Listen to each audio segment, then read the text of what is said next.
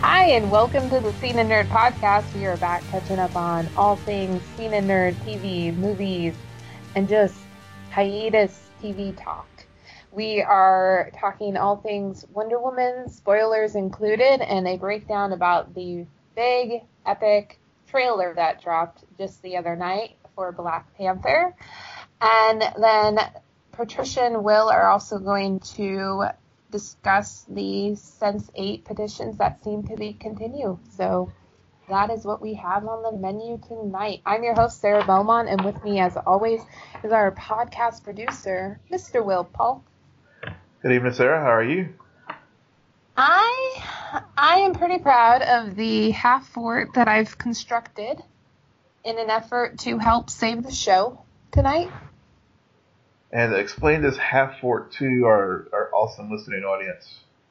Well, I'm laying on the ground, and I have my laptop and I have my microphone, which are both holding up like perfect teamwork, synergy. This blanket that I have like thrown over the top. And why have you built this half fort? Because apparently in Juneau, when you have a sunny day, you like to mow your lawn, and it causes a lot of noise. A lot of noise. That is not good for podcasting. No, it's not. Well, I commend you on your awesome half fort studio that you built here on the fly this evening. Yeah. Yes. And I will try to take a photo and tweet it out to everybody later tonight. And joining us again, why I don't really know, but she wanted to come back for some odd reason, is the returning guest host, Miss Patricia Miller. Hello. It's totally your intro, lady. All we get is a hello. Yeah, that's it. Nothing else you want to add to that? Welcome back. We didn't scare you off. No, you didn't scare me off. I'm really excited to see what your fort looks like. Like, I have an image in my head of what it looks like, but I'm really excited to see the reality. I didn't realize that I had to show you. Oh, you said you were going to tweet it out to everybody. I thought I was included. I don't know. I mean, Will was really engaged with the intro I gave him. That's all I'm saying. Well, and on that note, Patricia, you can start us off on what you've been watching during the hiatus this past week. Okay, so I've still been watching The Blacklist, like I talked about last week, and I'm on season 3, and Wrestler and Elizabeth still have not gotten together. Boo. But he did get with somebody else, and I'm sort of mad about it because she's supposed to be with somebody different, too. So. Anyway, they created this middle ship that no one needs to be on, and there's other ships that are sailing away into the sunset, and you're like, no, wait, you got to come back. You need a second person for that. So, like, they're in single-person kayaks, not actual ships. You know, I'm going to mainly ask this question for Will, on Will's behalf. What the heck is a middle ship? Yes, that's a new one. Oh, a middle ship. I think a middle ship is a ship that the audience didn't need or want. Is that a bit shippist? Probably. Yeah, they didn't have the ship together. Oh, you just had to one-up me there. Jeez. Just had to come in, steal my spotlight, as usual. No. So is that the only thing? Well, I've also been re-watching a BBC show called Miranda, and it's sort of like she breaks the fourth wall every once in a while to talk to the audience. It's sort of like a really light, funny TV show about this woman who's very quirky and nerdy and doesn't get social situations very easily. And Tom Ellis is in it. He plays Lucifer. Yep. On people watch that. Got some man candy there. Yeah, he plays the love interest, and so It's really great, and everybody on the cast does a really good job. So it's just something that's, if you were looking for like a half an hour funny TV show to watch just before you go to bed, that's the one I would choose for you if anybody was looking for something funny. Well, as she was describing the show and who it was about, did it sound familiar at all to anyone you may know who's on a podcast with you? I don't know. It sounds a little familiar. I was about to say, like, geez, Patricia. Why don't you just call me out and say, Sarah, you would love this show. It's exactly like your life. Too bad I don't have Tom Ellis in my life. Jeez. Be a completely different story. Yeah, you wouldn't be talking to us. Exactly. Or would I? If you were, he would either have to be joining you and talking with us as well, or we would just pick you off so you can go hang out with him. Yep. You're like, well, guys, I'm sorry, can't make it to recording tonight. Just, things happen. So. Yeah. Life happens. Yeah. In my world, if that was like, if we were on that earth, I would assume that you both were using me to get closer to him. Just saying. Well, we would be. Shame on you.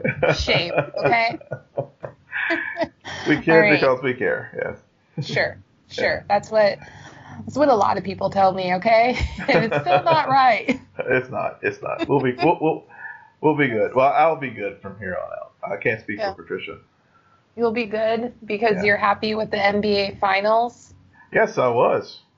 Because it basically saved me from having to watch Man in the High Castle.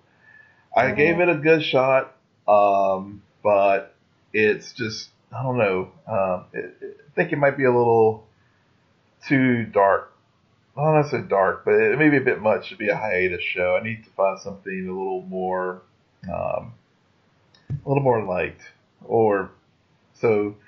If folks have a suggestion, feel free to tweet or comment on our comment section some ideas for some fun shows to watch during the hiatus. Because I gave it a good go, and I may still go back to it, but right now I just don't think I can invest any time in it. I mean, it's good.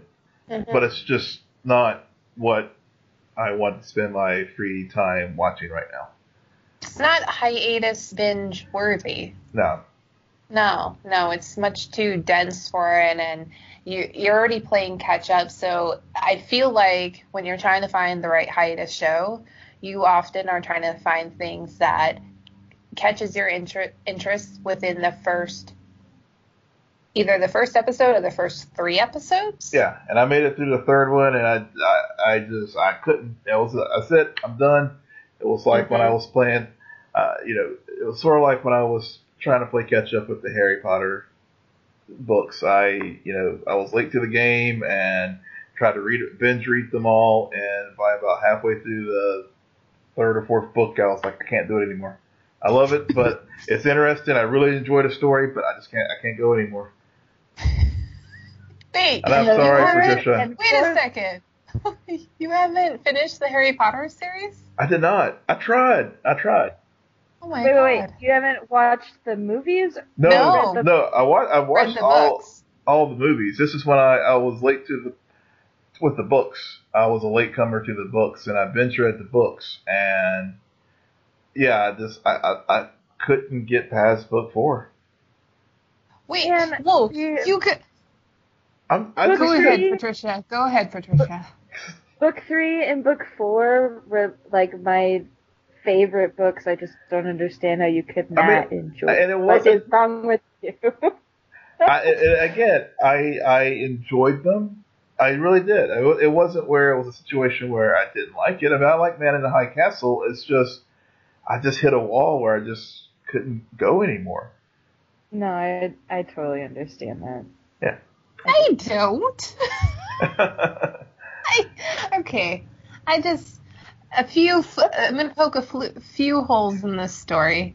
First of all, You're the first person and probably the only one who I think will ever compare Harry Potter to The Man in the High Castle. That is a very far reach, my friend. It wasn't. It was more of a it was more not a comparison, but I was just dropping an example of where I tried to binge something and I just couldn't finish the binge. Second of all, I almost feel like comic book nerds always proclaim, like, self-describe themselves as completists. Mm-hmm. Like, I said the right word.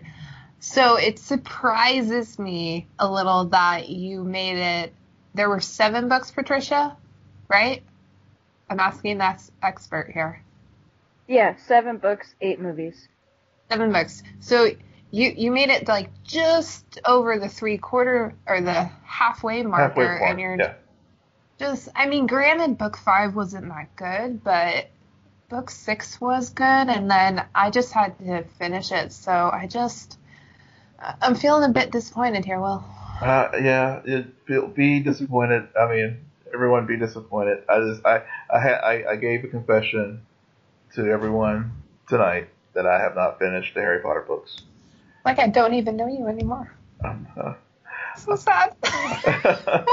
Go ahead and I will take my demerits, and I'll go to in school suspension right now while you tell us your hiatus watch update.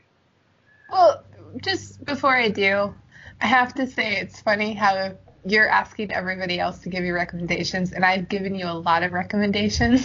I think all of mine are also very dense and very dark and not light and happy. Well, no, your YouTube suggestion was, like, awesome. Yeah, that's right. And I got another one for you tonight. Yeah. Yep. Yeah, I mean, I've enjoyed that. So it's made up for, like, the TV ones, for sure. Yeah, exactly. And so one day during this hiatus update, we are still talking Schmo Down and all of that. But tonight, I want to give a shout out to a new podcast and review YouTube channel I found, Double Toasted. Okay, guys. Corey Coleman on Double Toasted, he's the host. He has got to be one of the most funniest human beings on the planet. I swear, I laugh out loud when I'm watching this. And they are just really laid back, and I like how they include clips of everything that they're discussing. So you get a lot of more of the natural reactions rather than what we're going to do tonight, where we just talk about things that we've seen.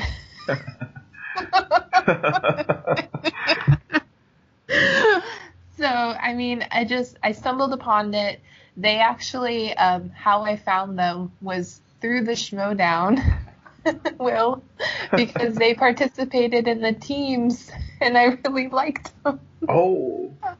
Yeah. Oh, that's my, you've given me an out. An out? An option, I mean. Sorry. Yeah. Yeah, definitely. I check them out. They talk about a lot of things, just more than just TV and movies. They go into politics. They go into pop culture and just bizarre things. Like, there was a segment where they were eating Reese's peanut butter cups that were supposed to be shaped in the form of trees, but looked like turds. So that was fun. Entertaining. And my second thing that I found this week is this small movie starring Anna Kendrick called Table 9. Either of you heard about this one? I have not.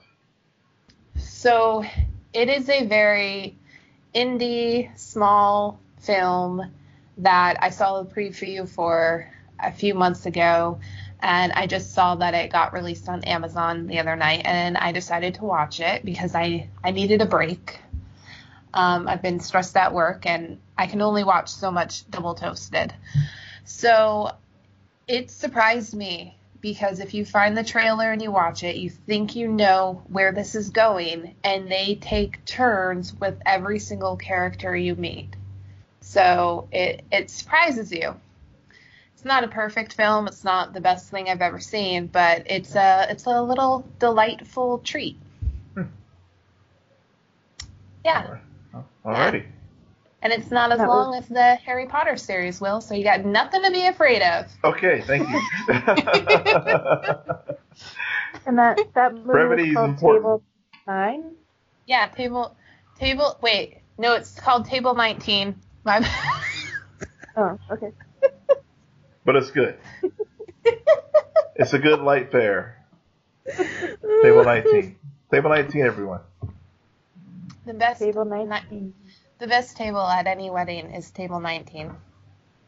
Oh, I did. I saw the trailer for that. Now that you say a wedding table, that clicks in my head, and I know exactly what movie you're talking about. And I do want to see that. See? Yep. Patricia knows what I'm talking about. Patricia knows. All right. I do not, but I will look for it. It's okay. It's okay, Will. Yeah. Because, I mean, you earned your cred with us this week. You saw Wonder Woman. You got caught up. Yes. Yes, I did. And you want me to start? Or how do you want to? Yeah. Okay. Go into it. I'll jump right in. So, yeah, I saw it. Finally saw Wonder Woman this weekend. Just like probably everywhere else. It was packed theater.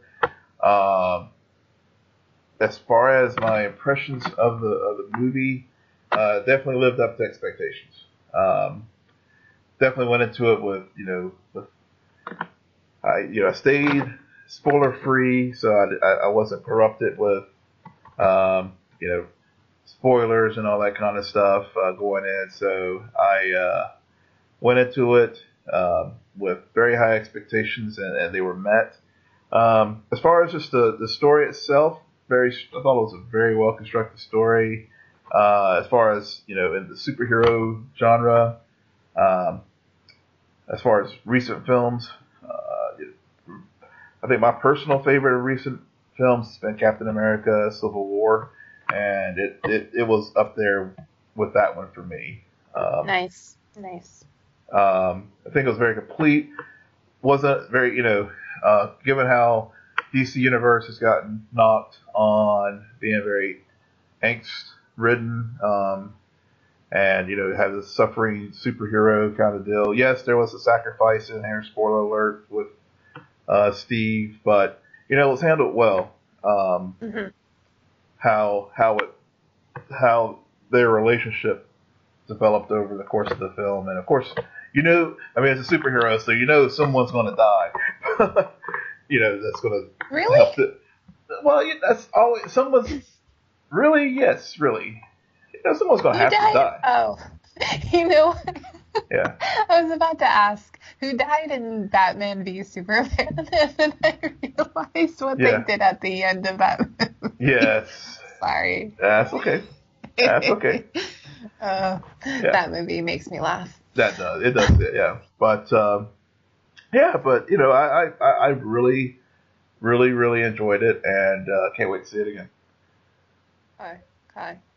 Patricia, what were your overall thoughts that Will might not have mentioned during his overview? Very good overview, by the way. Thank you.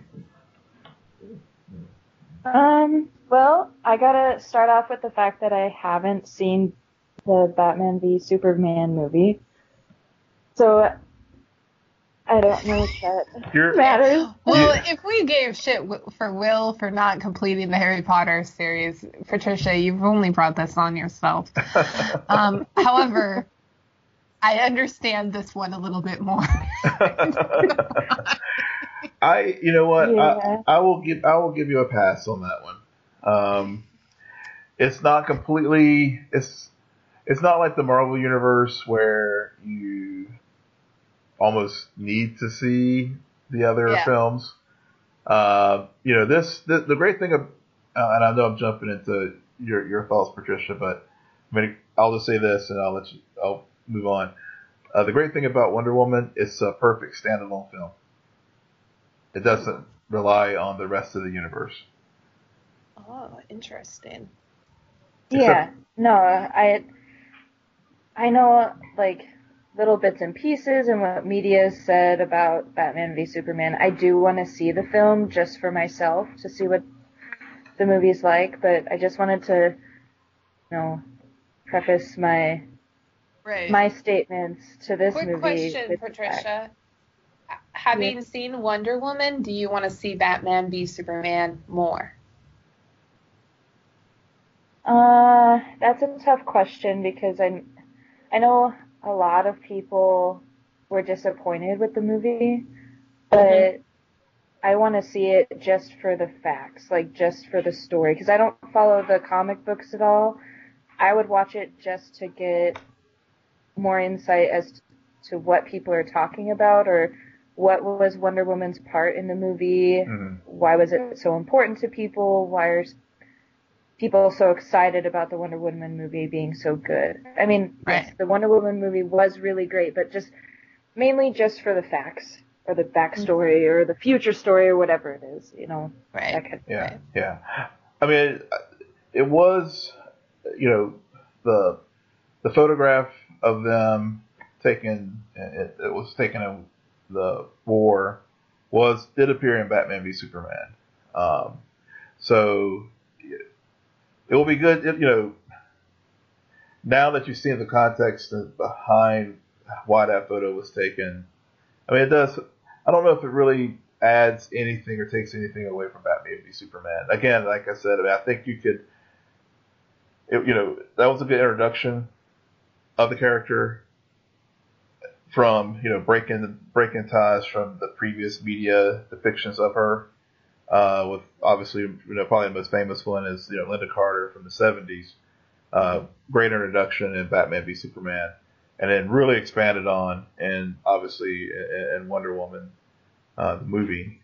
But I don't think it, you know, I don't think you're. It could go either way. I think your point is great about the facts. You really. Sorry, Will. Oh, it's me now. Yep. My advice, and this is starting to turn into a Batman v Superman talk, but is watch the first trailer and the second trailer, and I'll tell you what, my friend, you've seen the movie. I kid you not. Really out. Yep. Sarah just saved you a couple hours of your life. Well, I mean, me and will totally let you know on the one little piece nugget of information that will just like complete the full story. But it's a minor detail that just going into Justice League, it'll quickly resolve itself. So no worries, but. Okay, Patricia, let's move off of this point. So, again, what were your overall opinions about Wonder Woman? My overall opinions, I gotta start with, I watched the movie this weekend with my dad. And my dad isn't big on pop culture, so, and I'm not the biggest nerd in the world, so I had to stop and explain a few things, like especially the trailers, like, because we got to see the Justice League in it. So I was a little distracted in parts of the movie, trying to catch my dad up. But overall, it was a wonderful movie. I enjoyed the first part of it, but towards the end, like I didn't walk away from the movie going, I'm going to see that again right now. Like, I want to go pay for another ticket.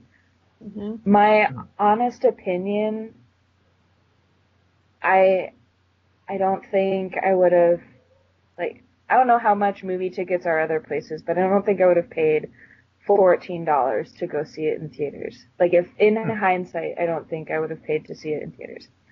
I would have waited for it to come out on DVD. Yeah. Wow. So it's not even a matinee. It's just rental.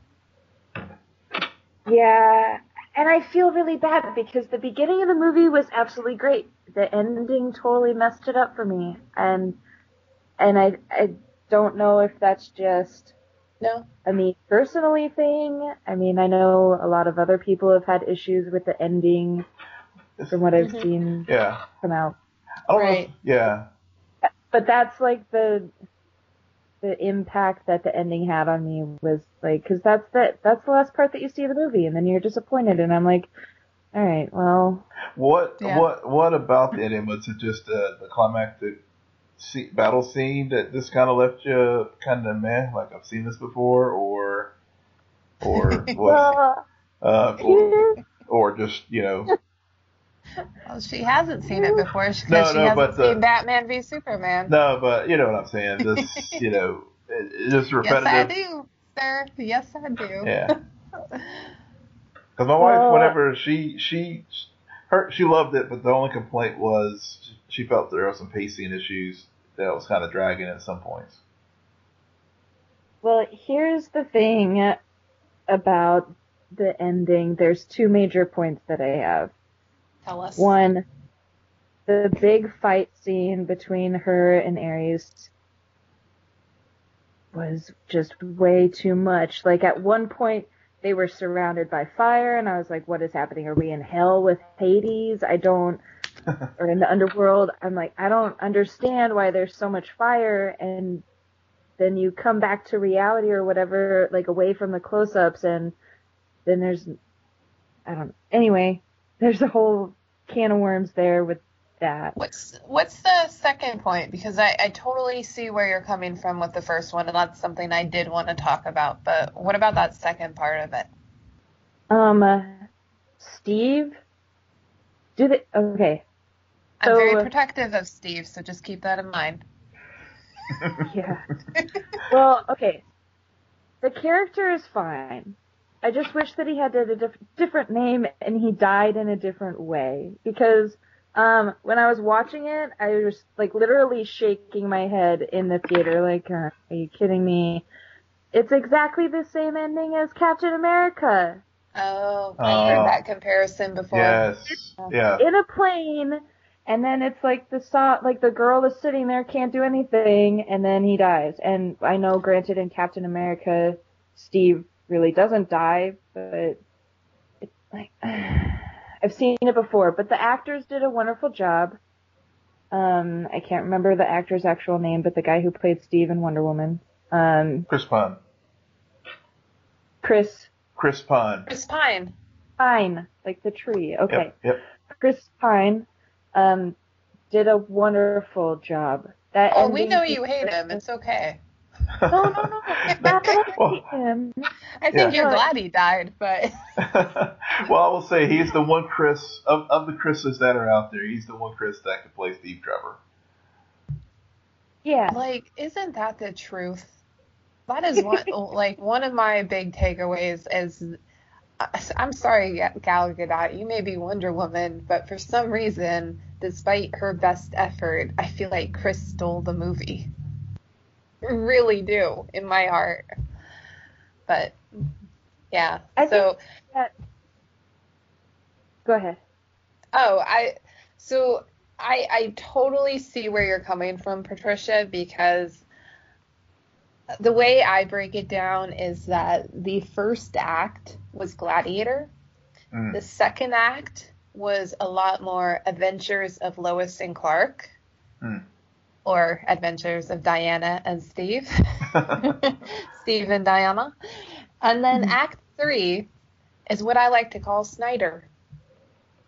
Because that was Zack Snyder. Like every majority of the concept and the ideas and just the execution of that final fight scene is pretty much the final fight scene in Batman v Superman on repeat. And it bothered me so much because if we go back to the first fight scene we see on, Will, help me out here. What is Themyscira? Themyscira. That was executed so beautifully. And so you knew where everyone was. It was fierce. It was brutal. It was intense. And you're like, yeah, Patty Jenkins, this is great.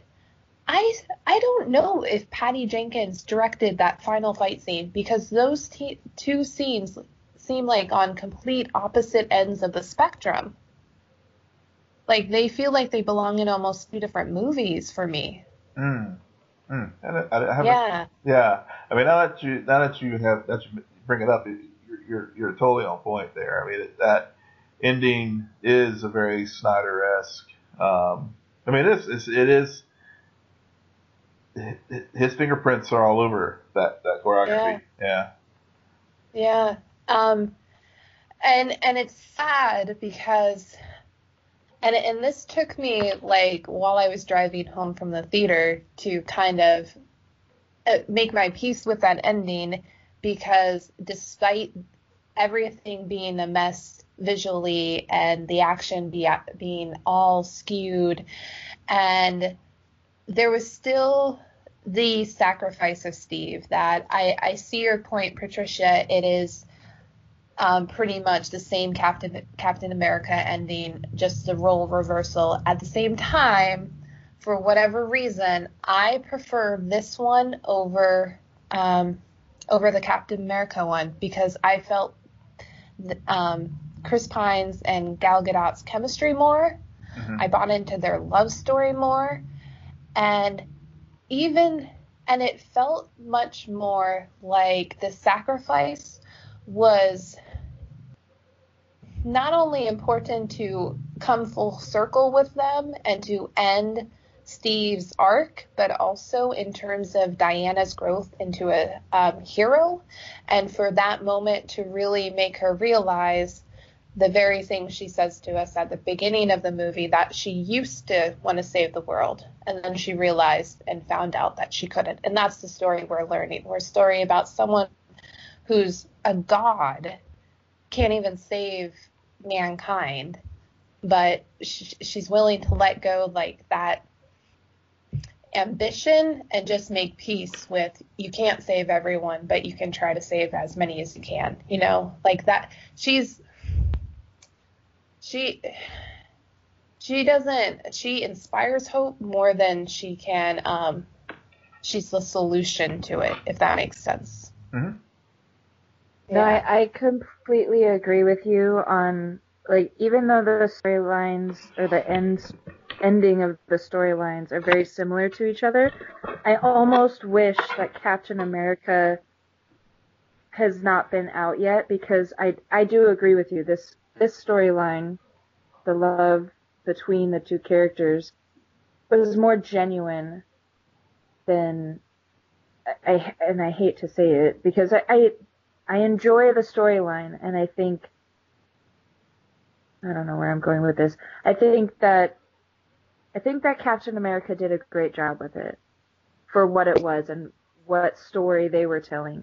But for this story, I didn't like that it felt repetitive of their story, but I understand that it has its own merits as its own love story between mm-hmm. these two mm-hmm. characters, and it was a very different growth. Especially the beginning of the relationship was very, very different if you think about it in the full circle of what the relationship is compared to the Captain America love story. Right. But at the same time, I guess there's another part.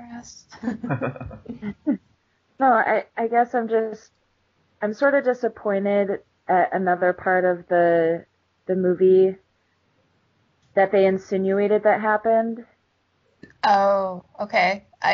So just drop it on us, Patricia. Yeah. Okay. So they were dancing and having a good night, and then they go up and he, like, takes her to her room, and, like, then they share a kiss, and then the lights go black. And I don't like the fact that they insinuated that they had sex that soon, if I'm being honest.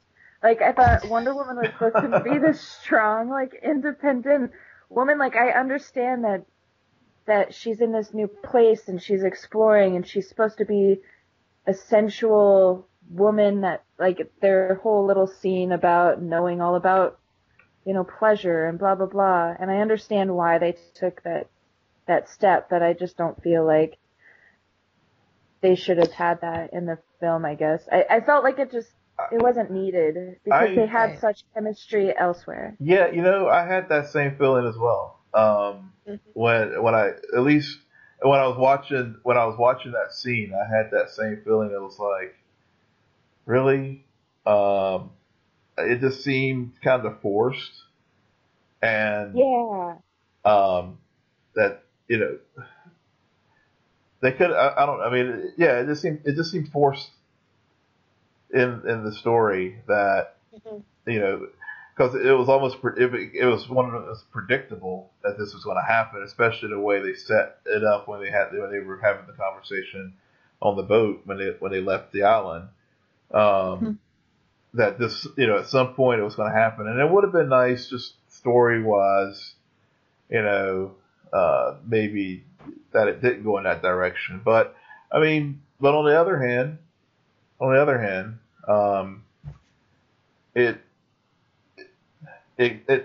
know I'm going to completely contradict myself here when I say this, but it also does work. I mean, I guess it just depends on how you look at Diana as an individual and as a woman and as a god who basically now is, you know, among mere mortals, among men. And a goddess among men. Yeah, a goddess among men. You know, and when you know, she had never, you know, seen a man before, you know, the curiosity, the exploration. So that also works when you look at Steve and Diana's relationship as well. Right. Yeah. I think it was a bit rushed. Wow. I was okay. I don't know. Sarah's bright. Sarah's red now, y'all. Yes, that just happened. So it was a bit rushed, and it took me off guard. At the same time, I'm interested to see the cut of the movie where you remove that scene, not extend that scene, but you remove it, and see if that changes how you feel about the sacrifice.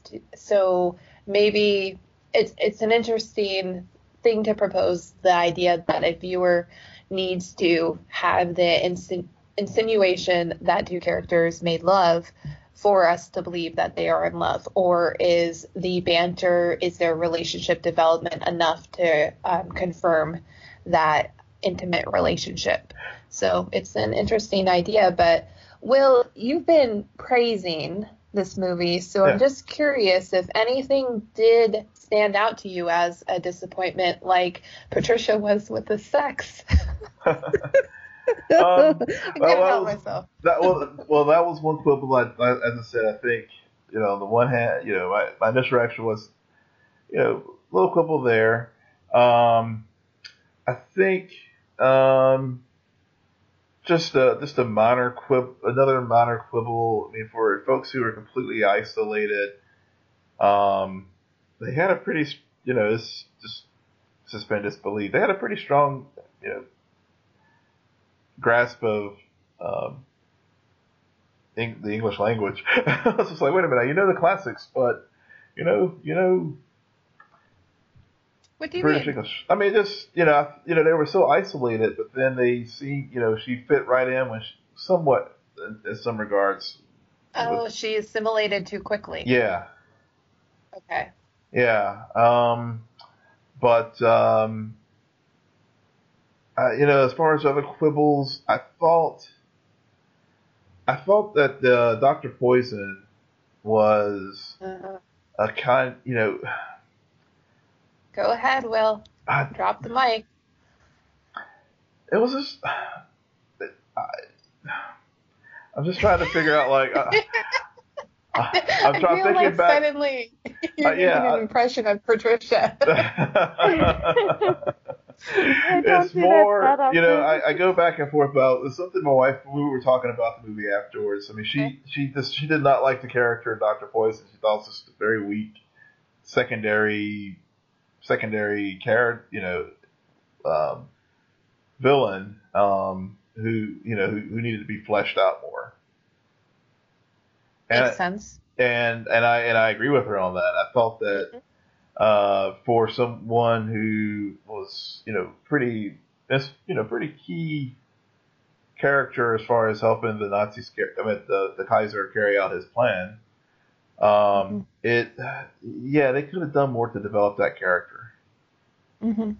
It's interesting that when you first started talking about your overall thoughts, you brought up Civil War, right? Mm-hmm.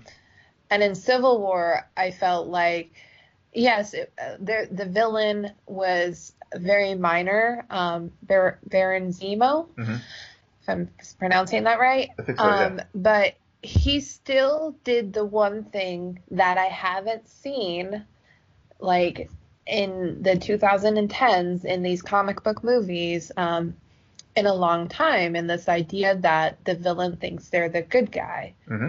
And that's why these villains that we're receiving are so transparent and seem so formulaic, is because you're not understanding their motivations, or their motivations are too convoluted, or they just don't add anything to where we want our stories to go.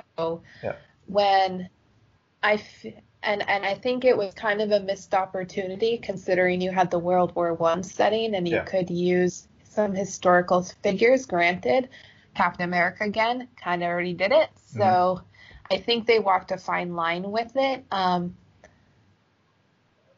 I think the way I made peace with it is that the real villain was Ares, because that's who Wonderwood both believed to be the real villain, and that's what led her down, motivated her to go on this journey. Yeah.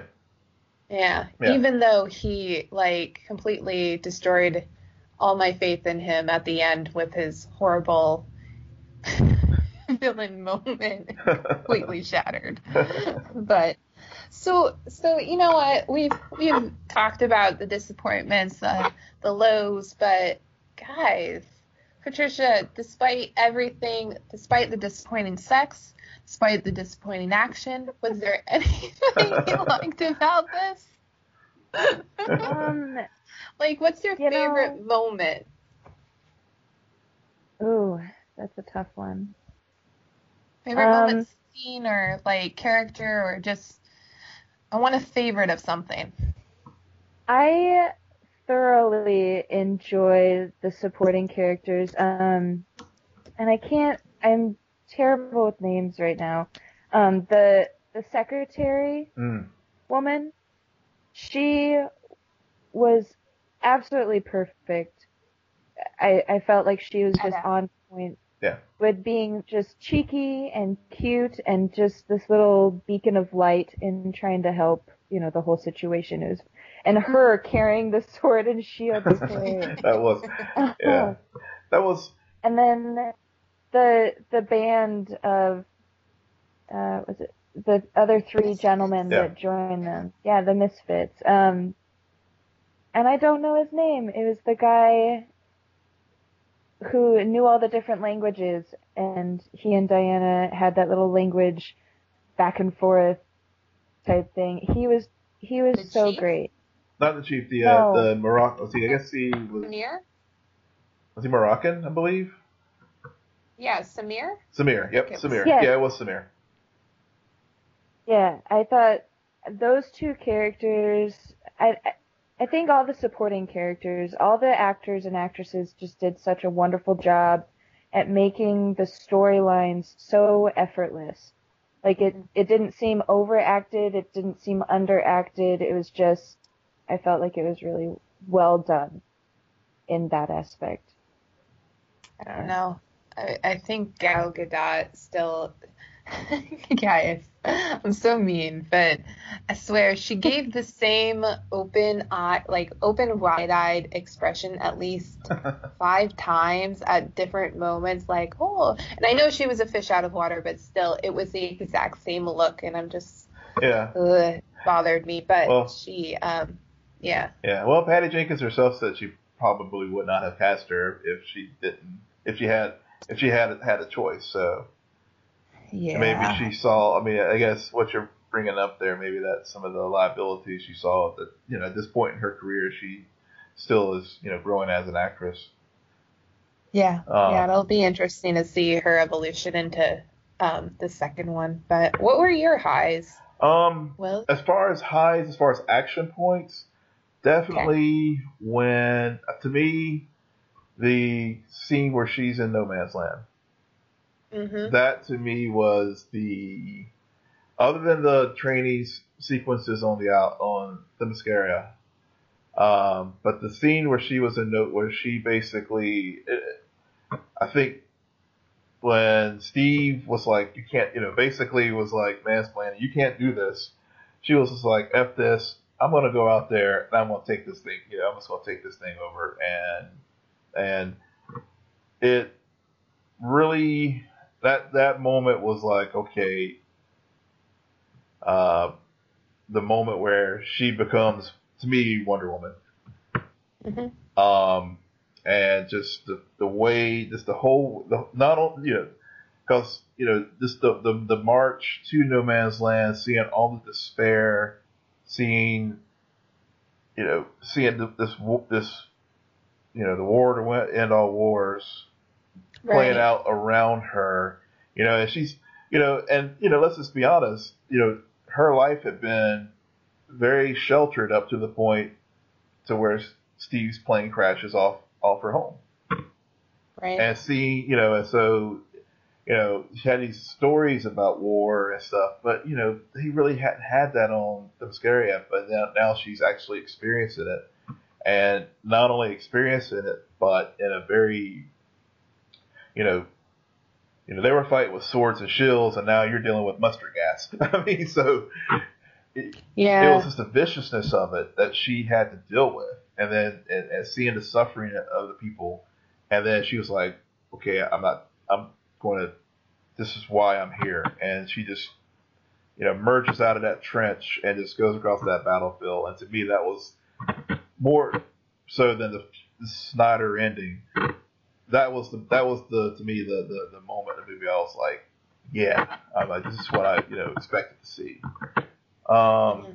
As far as the supporting characters, loved them all. I mean, I think each one brought so much to the story. I mean, Samir definitely, the Native American character, I can't remember his name. Thought he was great. The sniper, I can't remember his name either. I'm sorry, I just can't remember the character. Yeah, I mean, it's just a lot of... I'm blanking on the name. It was the Big Chief and Charlie. Big Chief and Charlie, yes. I know, it was just a comment. I'm sorry. Jeez. I'm sorry. It's okay. Yeah, you set yourself up for it. I totally did. Big Chief and Charlie. Well, They don't deserve you, Will. They don't deserve me. But I like... But, it was a nice story to that child. They showed how Charlie was dealing with shell shock. Mm-hmm. And again, just to remind us, why, this is, this war is going on and it's not clean and antiseptic and all that kind of stuff. I mean, these folks are having consequences from it. So, those were the story that, to me, that's what made this movie very complete in a lot of ways. Is mm-hmm. that. We talked about this, touched on this some before. Having Patty Jenkins versus Zack Snyder direct this film, this movie would have been completely different if Zack Snyder had directed it. To the point where it would not be where it is successfully financially after 2 weeks. I think it would add up. Probably an initial pop, but just like Batman, Superman, it just went in the tank, relatively speaking. I think, I just remember this in the theater, watching it was like a generations of people, of women and kids, and, most like grandmother, daughter, her own daughter and granddaughter coming out to see this film. I mean, it has become a cultural event. And I think that's where, it's a high point for me, not only of the story itself, but also just the movie. Yeah, right. And I mean, Zack Snyder had his chance with Superman and Lois Lane, and yet it takes Wonder Woman to give us the Lois Lane character that we deserve, mm-hmm. i.e. Steve Trevor. Mm-hmm. So it really does make you reflect on Batman v Superman and how maybe it should have ended and made things a little bit more interesting going into Justice League. But that's not necessarily a point. We're talking Wonder Woman. And for me, to go back to your point about No Man's Land, that final note was so great in that sequence because of the shield callback that mm-hmm. Steve motivates everyone else to do, and he witnessed for himself on the island and how much of an effective measure that was. So I love that callback. And again, this is something that I feel like other comic book movies drop the ball on, and on trying to make these action sequences that incorporate either comedy or callbacks or just more emotion to not make it feel like action for the sake of action, mm-hmm. because it gets really tiresome and you don't need it. We've seen it all before. So you really have to make it more character driven to retain our energy, especially the longer they go on. So I love that moment. And I also overall, I just appreciate the nuance. Wow. I appreciate talking tonight. I appreciate the nuance of old classic styles, because there was something very classic about this movie that, yeah, it gets lost at the end. I mean, as soon as it gets CGI, you're like, this is a modern film. But between the outfits they wore, because it was 1940s, and also just the way it was shot. Yeah, actually, it was earlier than the 40s. It was the 19 teens. Oh, yeah. I'm sorry. I was thinking about World War II all of a sudden. I don't know. But you know what I'm saying, though, with it. Like, the way the character beats were, it felt very classical, mm-hmm. as opposed to anything modern day. So I don't know. There was just very, very nice moments to have there. But really, my favorite moment was Steve and Diana at the end. Just between her not hearing what he was saying, and then us later on getting it revealed and her realizing what he said. And that's the last moment they'll ever share together. It's so sad. So very, very sad. Yeah. I think that the way that they did that was very unique. That's something that you see all the time, but that's like a reality. Like, if she was actually, you know, shell-shocked from that explosion, that's exactly what would happen. Mm-hmm. Mm-hmm. I felt like, I don't know if it was Patty Jenkins or who designed it, but the little subtleties like that, where there were just small little differences where it just made it so much better, so much more interesting. And I think that's what made the movie flow so well, mm-hmm. right. up until certain points. But I think everything that you just said, Sarah, was just so relevant as to why people like the movie so much, and why the relationships in the movie, the friendships, the chemistry between the entire cast with each other was so well done. It was because of all the little things that just made it seem so effortless. We're good with Wonder Woman, you guys? Ready to cross over into Marvel territory? So I like how there was a week in between when Wonder Woman premiered and when the Black Panther movie trailer dropped online. So there was this, I don't know, kind of mutual agreement between the studios almost of like, you know what, I'm going to have my first step in diversity, and then a week later you can have yours, okay? Yeah, pretty much. I don't know, there's truth to it. And within the span of 24 hours, that trailer has been watched 89 million times. Wow. That's how much of a, like, I know that that Wonder Woman is a big deal.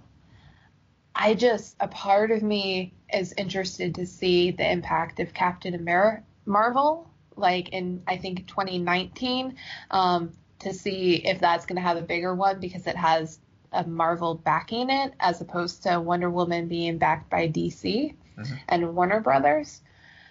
But now we're also seeing how Marvel has a good when you're backed by Marvel, it means a lot more. And then on top of that, you have the diversity and the need for this type of film more than ever. So I think it spoke volumes for the timing and just 89 freaking million. That's crazy. Yeah, I mean, it'd be interesting to see how that compares to, say, something like The Last Jedi. I mean, yeah, I think it already, because Last Jedi trailer already dropped. Yeah, no, but like as far as like how many views in a 24-hour period, I would just be curious to see, you know, is it comparable? Is it more? Is it less? I think this one is more. Yeah, I forget. There was it was a bizarre movie that kind of beat even Force Awakens with most viewed trailer. If I remember correctly, but I could have that mixed up. But you know what? That's besides the point here. Yeah. Let's talk Black Panther. Yeah. So, Will, you were watching the NBA Finals. What happened when this trailer dropped? Oh, when it dropped, everybody was just like, the hell with the game. We're going to talk about Black Panther. It's funny, that night I tweeted, it's like, basically, my timeline basically became all about Black Panther, you know, with a little drips and drops of the NBA Finals mixed in. But, you know, I think it was, you know, it was one of those trailers that when it dropped, I think the sheer excitement of this character coming to screen is, you know, we saw it with Civil War, you know, early on, and then this trailer is sort of the culmination of that. And then, you know, as far as the trailer itself, I mean, I thought it was very well done. Bringing Andy Serkis as far as the you know, being in an interrogation, in the interrogation room, just, you know, talking about Wakanda and T'Challa and.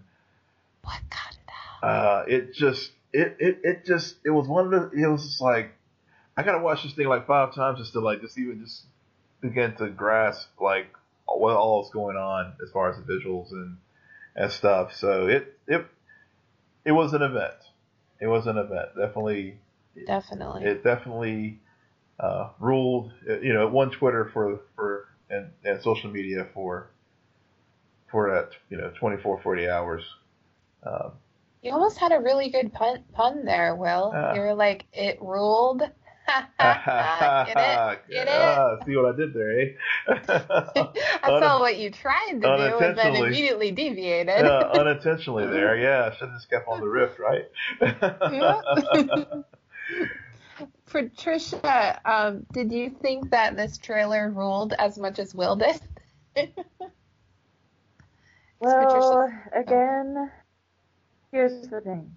I don't follow the comic books. I only watched the Captain America: Civil War movie once.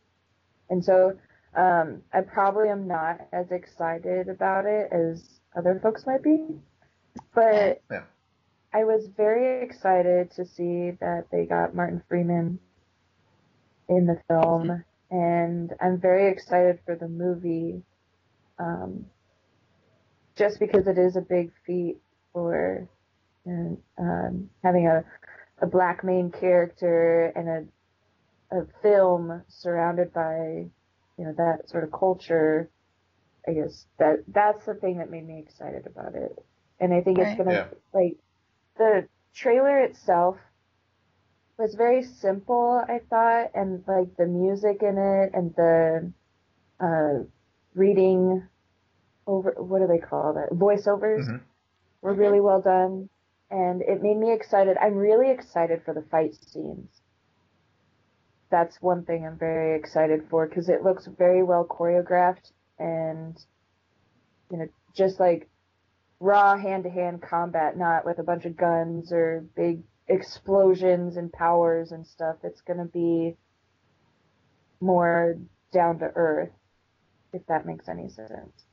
No, it does. Totally does. It's you know, you brought up a point about the cast, and Sarah, we were you know, talking about this prior to the show. It's just right.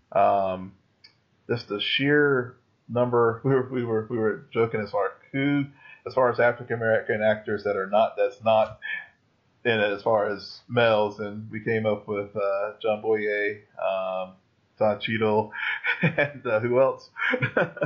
Because it's loaded. And I think... Who else did he say? Wesley Snipes. Oh, Terrence Howard, and then I made the joke. Yeah, well, Wesley Snipes. Great. Yeah. Well, who's the guy that was proposed to play the African-American 007? Oh, Idris Elba. Oh, yeah. Idris Elba, yeah. But I guess but he's like a second cousin, because he's a part of the Marvel universe anyways. So. Yeah. But I guess part of the excitement you're seeing is, and you know, especially in African American community, is just seeing brown skins on film in a positive light. I mean, it's sort of like, I guess, the same phenomenon for Wonder Woman this past weekend, and you know, as Sarah actually set this up, you know, having that same, you know, feel, you know, in the DC universe at Wonder Woman, and then now with Black Panther, you know, I think there is some visceral, you know, level of just, you know, pride or whatever when you see these things. And they're not whitewashed like certain characters have been in the past. Which, so you know, it is a real thing that's out there that happens. You know, we saw that. I mean, just taken in the comic book universe element, you know, with Doctor Strange, for example, just recently, with Tilda Swinton playing, you know, the chosen one. No, not the chosen one. Right? I have no idea. Yeah, I can't remember the character. Yeah, but I mean... Now suddenly I'm like, she played Neo. Yeah. But I guess to my point, it's just... The ancient one, yeah. Okay, yeah, I'm not a big Doctor Strange reader, so I can't... Neither am I. Yeah. And, you know, it's interesting, too. I just, you know, Black Panther, Marvel actually just canceled the comic series that they have running right now. And it'll be interesting, you know. You know, it was kind of a little throwaway thing. I saw it was canceled this week, but you know, I think this is one of those films that, you know, the character was portrayed so well in Captain Civil War that I don't think people have to have familiarity, to your point, Patricia, as far as the comic to enjoy this movie. No, I think that Civil War this isn't going to be the same origin story that we were just got with Wonder Woman.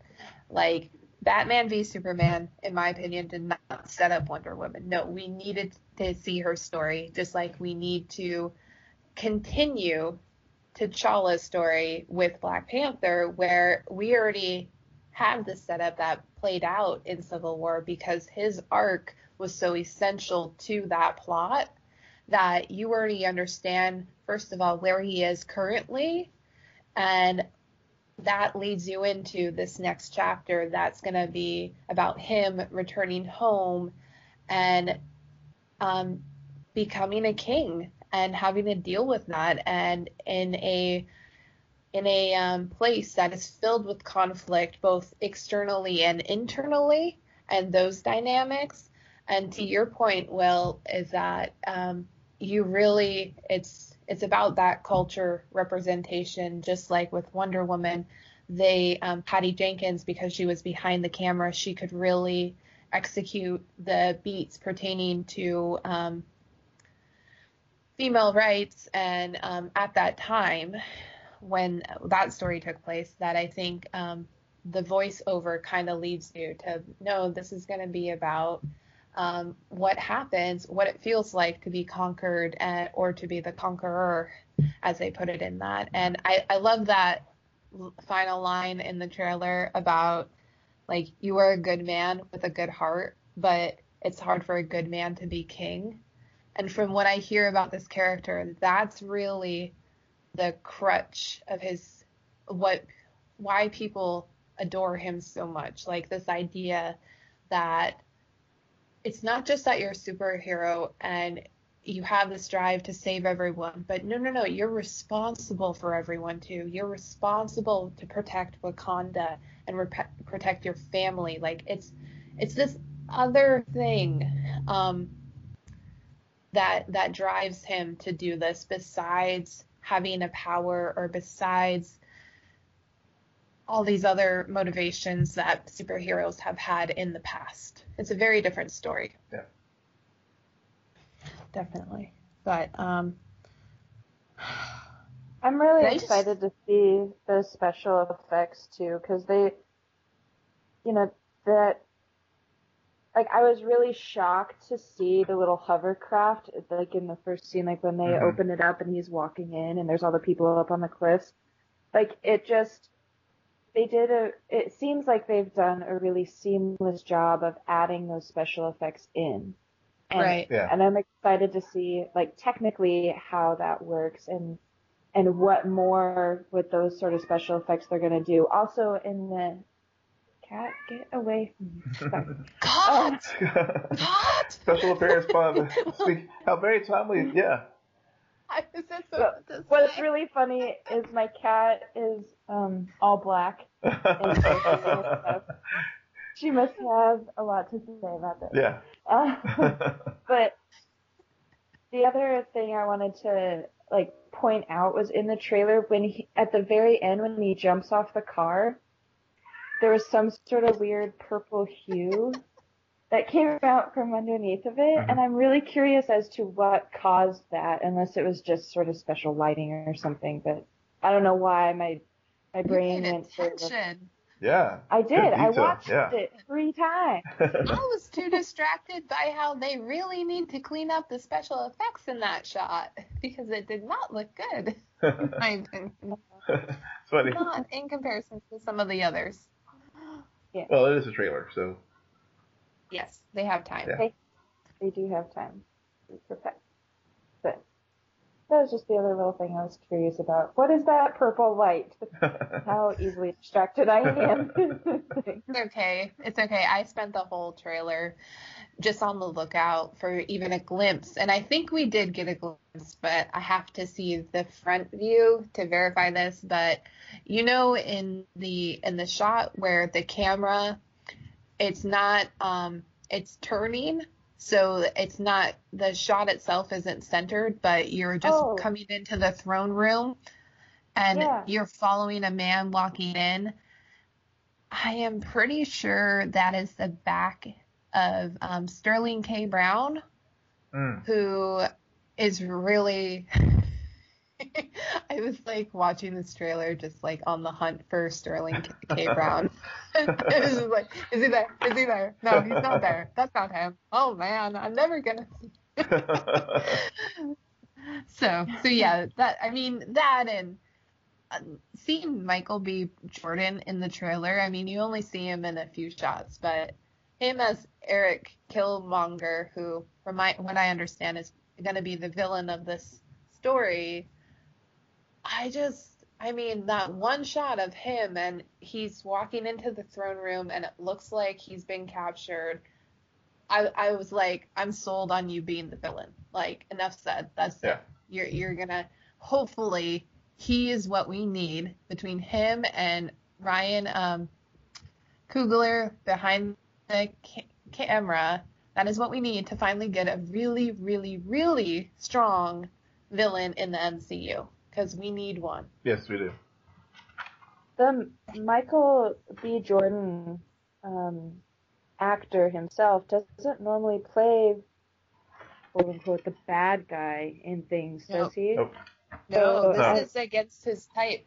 Yep. I'm excited to see that side of him, to see him grow as an actor, because we haven't seen him in very many things lately. Well, I mean, I know I haven't. I haven't watched anything with him in it since I don't know when. It's been years for me. Probably since Creed, I think it's probably the most noteworthy thing. The awkward moment. Anybody? No, that seriously is what the movie is called. Oh, with Zac Efron. Yes, and Miles Teller. Yeah. Fantastic Four, anyone? That was another one. Oh, okay. Don't besmirch him like that. What? I'm just mentioning. Jeez. This is what we do on the podcast. We lift people up and then we put them back down. We tear them down. Put them back down. Oh, well, let's also just hope that the next trailer doesn't give the full story away. Like, again, I wanna stay in.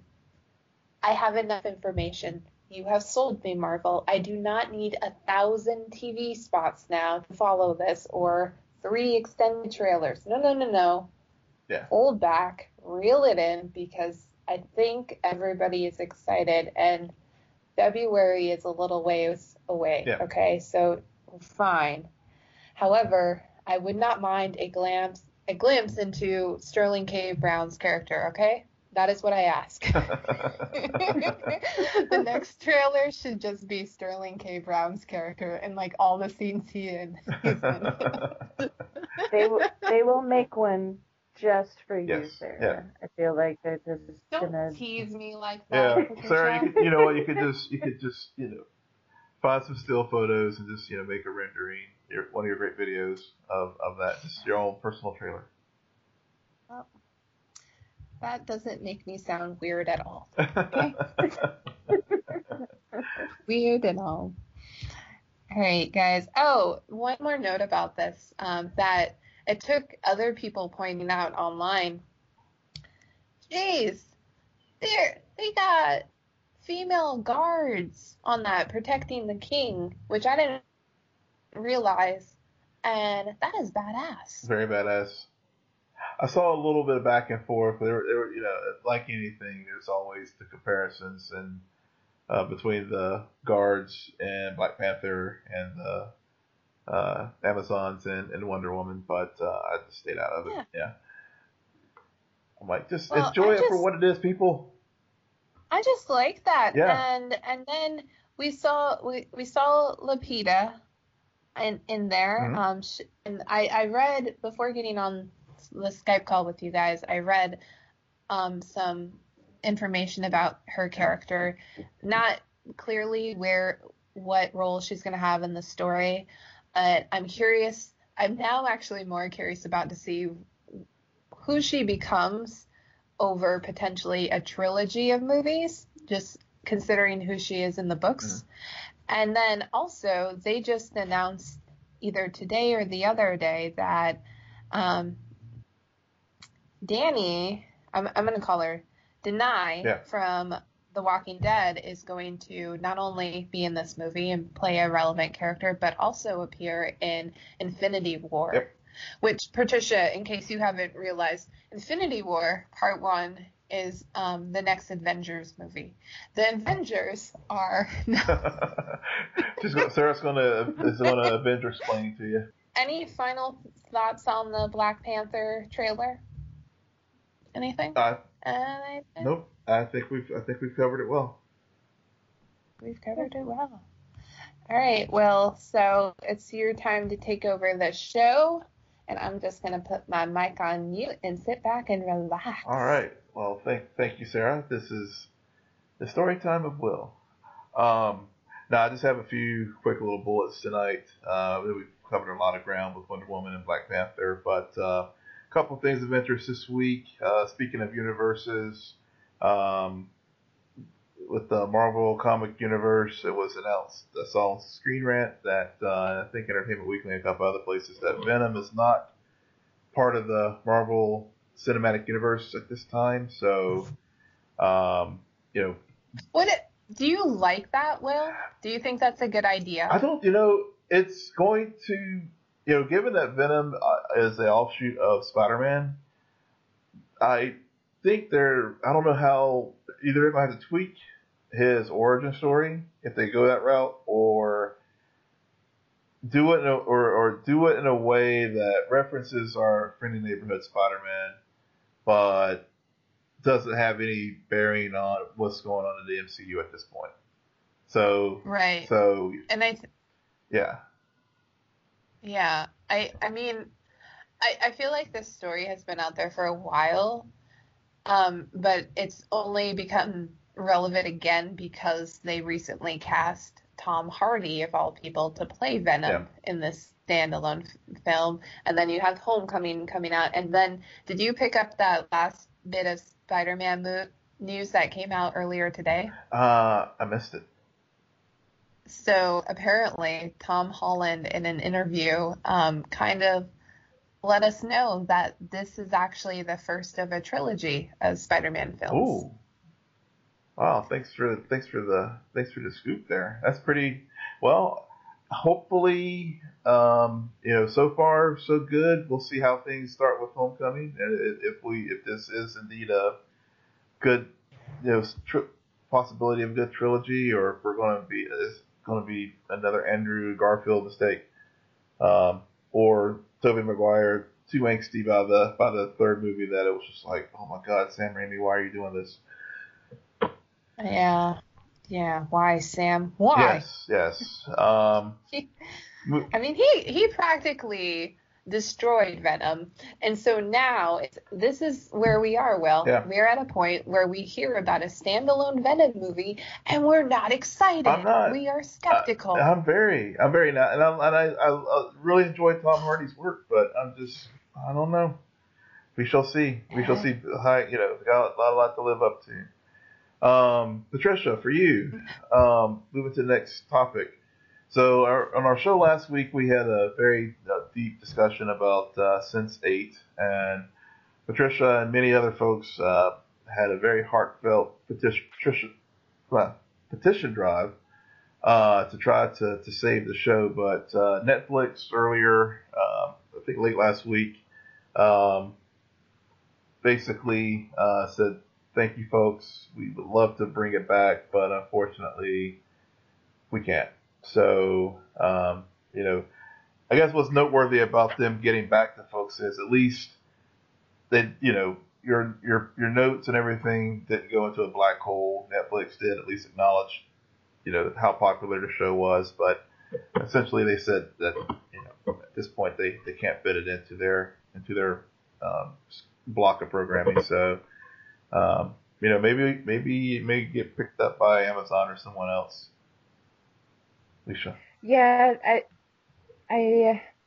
What's really fun is, like, right after our podcast from last week came out, like, I think the next day, I found the article where they made their statement, and it was very sad. But I mean, like I said, I totally understand.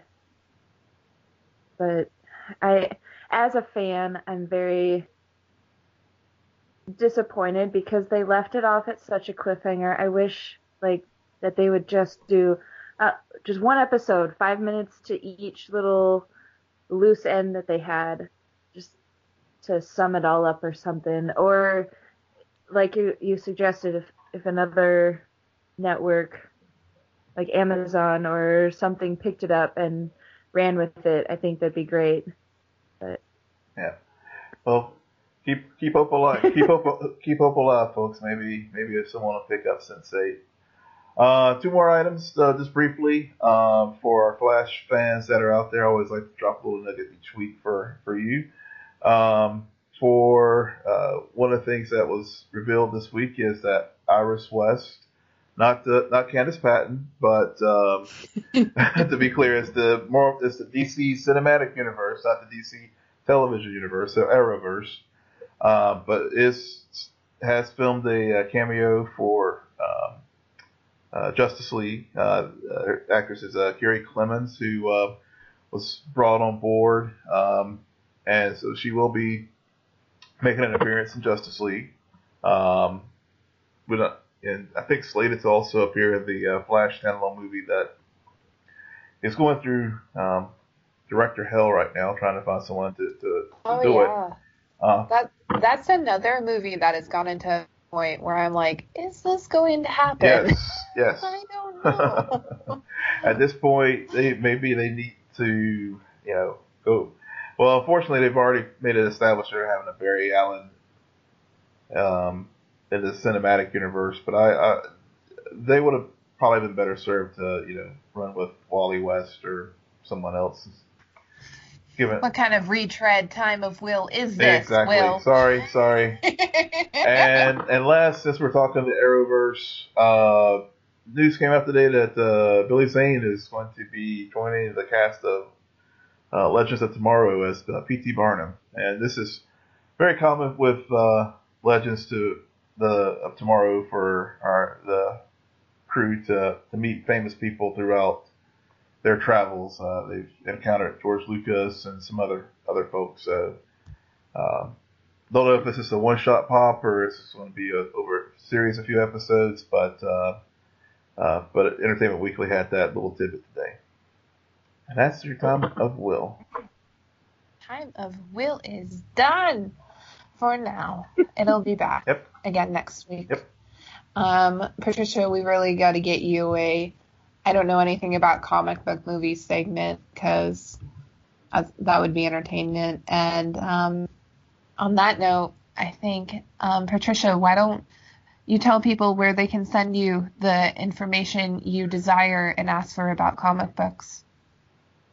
Yeah, you can send that to me at prmiller20, and that's prmiller20 on Twitter. That's the only place I'm at. That's it. And she doesn't like spoilers, so good luck with that. Will, where can people find you? Yes, you can find me on Twitter at Will M. Polk. That's WILLMPOLK.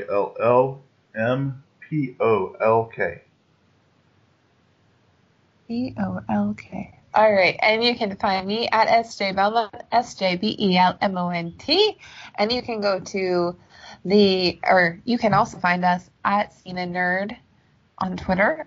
Will and I are trying to become much more of routine users of that handle, so hopefully we can do that a little more consistently in the future. But most important, the one thing we do ask is please go to iTunes or SoundCloud, rate, subscribe, and comment, and just let us know what you're thinking, what you're watching, anything we should talk about, or maybe if you want to come on the show yourself. So on that note, have a good night and geek out. You're welcome.